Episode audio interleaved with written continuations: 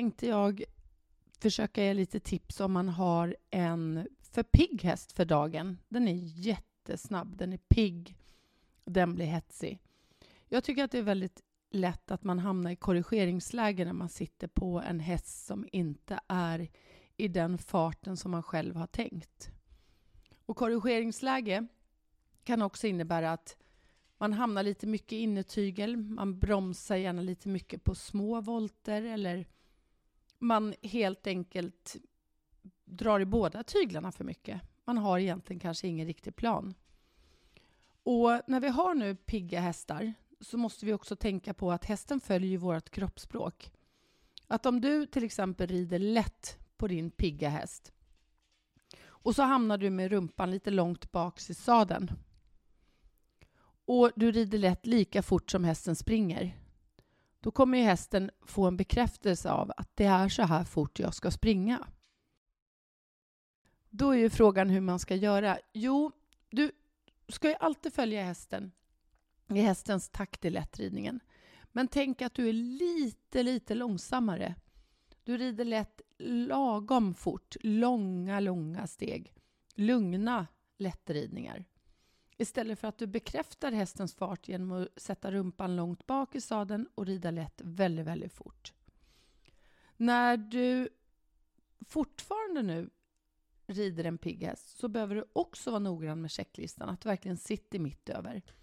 Att inte halsen hela tiden är jätteböjd. För tänk om hästen börjar springa jättemycket för att halsen är lite för böjd hela tiden, så den känner att den är lite fast. Samtidigt finns det ett läge som jag brukar kalla för skarpt läge. Det är när hästen beter sig väldigt oönskat. Den bockar, stegrar, sticker och alltihopa. Då är det skarpa läget att du kanske verkligen höjer innerhanden när hästen behöver ha böjd hals. Men du kan ju inte sitta och rida på ett skarpt läge hela tiden, för då, då, då, det blir svårt. Det blir svårt. Många hopphästar, många hoppryttare säger till mig att ja, men så fort det kommer hinder så lugnar det ner sig. Och det är ju jättebra, för då kanske den i alla fall är lugn en gång i veckan eller på tävling. Men man behöver ju rida mellan tävlingen också. Nu kommer tips på en övning. Och det är att rida en volt vid varannan bokstav. Och har du en väldigt snabb häst så vill jag att du rider en större volt. För det som sliter hårt på hästarna det är ju snäva svängar i hög fart, obalanserad ryttare. Och på, på skolhästar, på ridskolehästar, då måste vi ju passa oss för att rida små volter med obalanserade ryttare.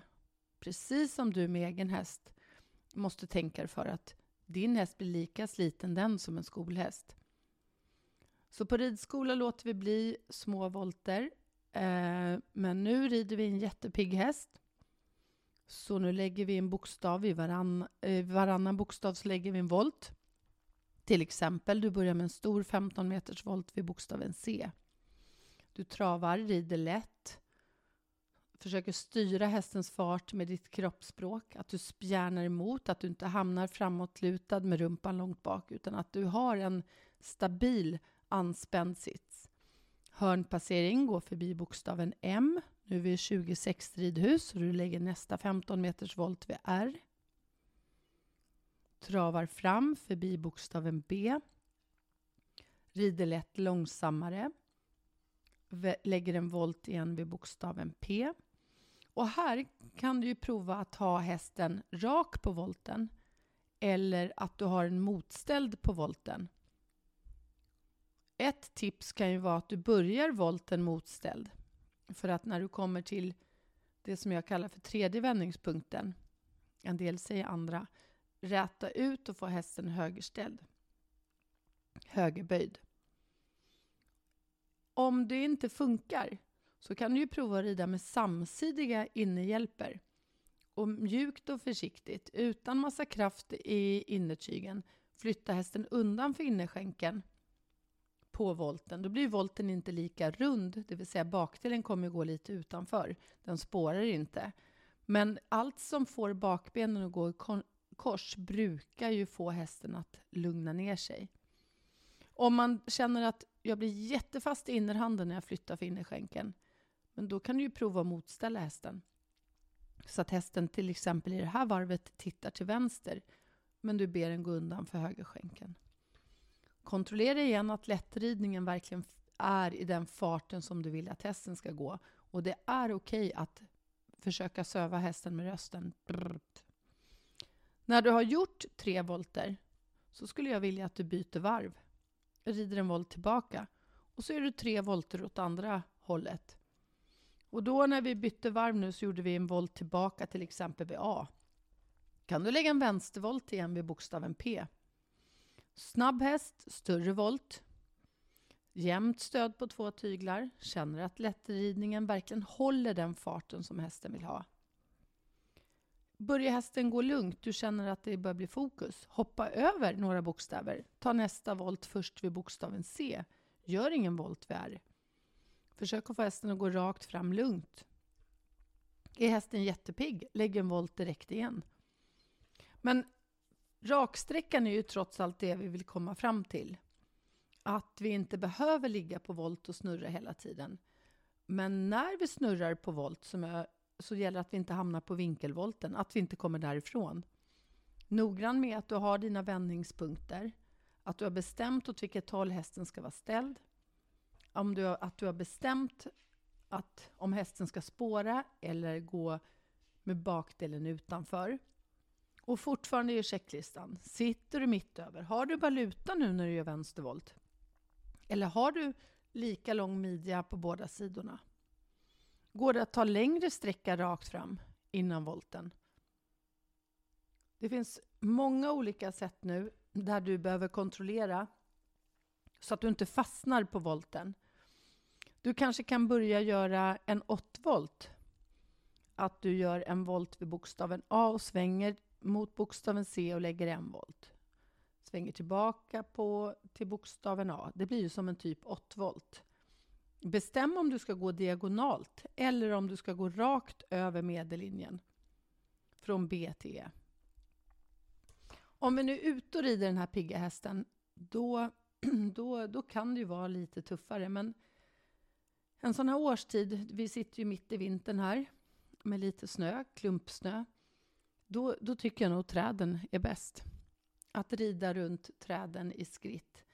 Eh, behöver hästen rasta av sig i trav eller galopp, då kan det vara lite tuffare den här årstiden. Ett stort fält kan ju vara perfekt. Så man får, får trava eller galoppera sina åttor.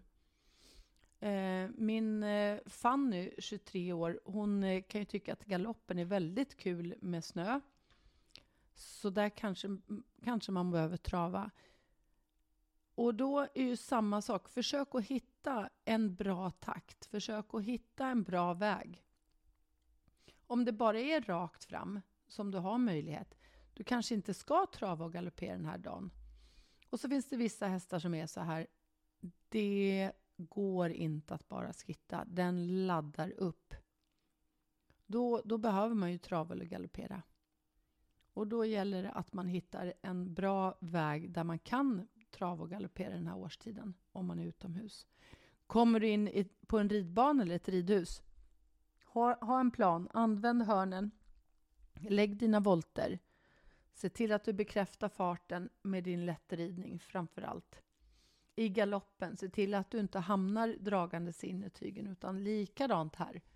En bit rakt fram, sen en stor volt. Snabb häst, större volt. Man kanske börjar rida volten som ett ruter S, så man får vändningar. Speciellt i galoppen kan det vara väldigt skönt att rida som ett ruter S, för att då har du ju hästen rak och vänder hästens framdel. Och just det här när hästen tar sitt yttre framben framför och förbi det inre med ganska rak hals i galoppen, det bromsar upp därför att du är på yttersidans hjälper. Så ruter S i galoppen, den, det är också tips. Se till att du pratar med din häst och berömmer din häst. Skapa en relation, framförallt när den är pigg pigg kan ju ändå vara bra när du väl kommer ut på tävlingsbanan. Då vill du ju att, den ska fin det ska finnas en växel till. Så eh, bestraffa inte en pigg häst, utan agera och få den med dig. Tack för mig.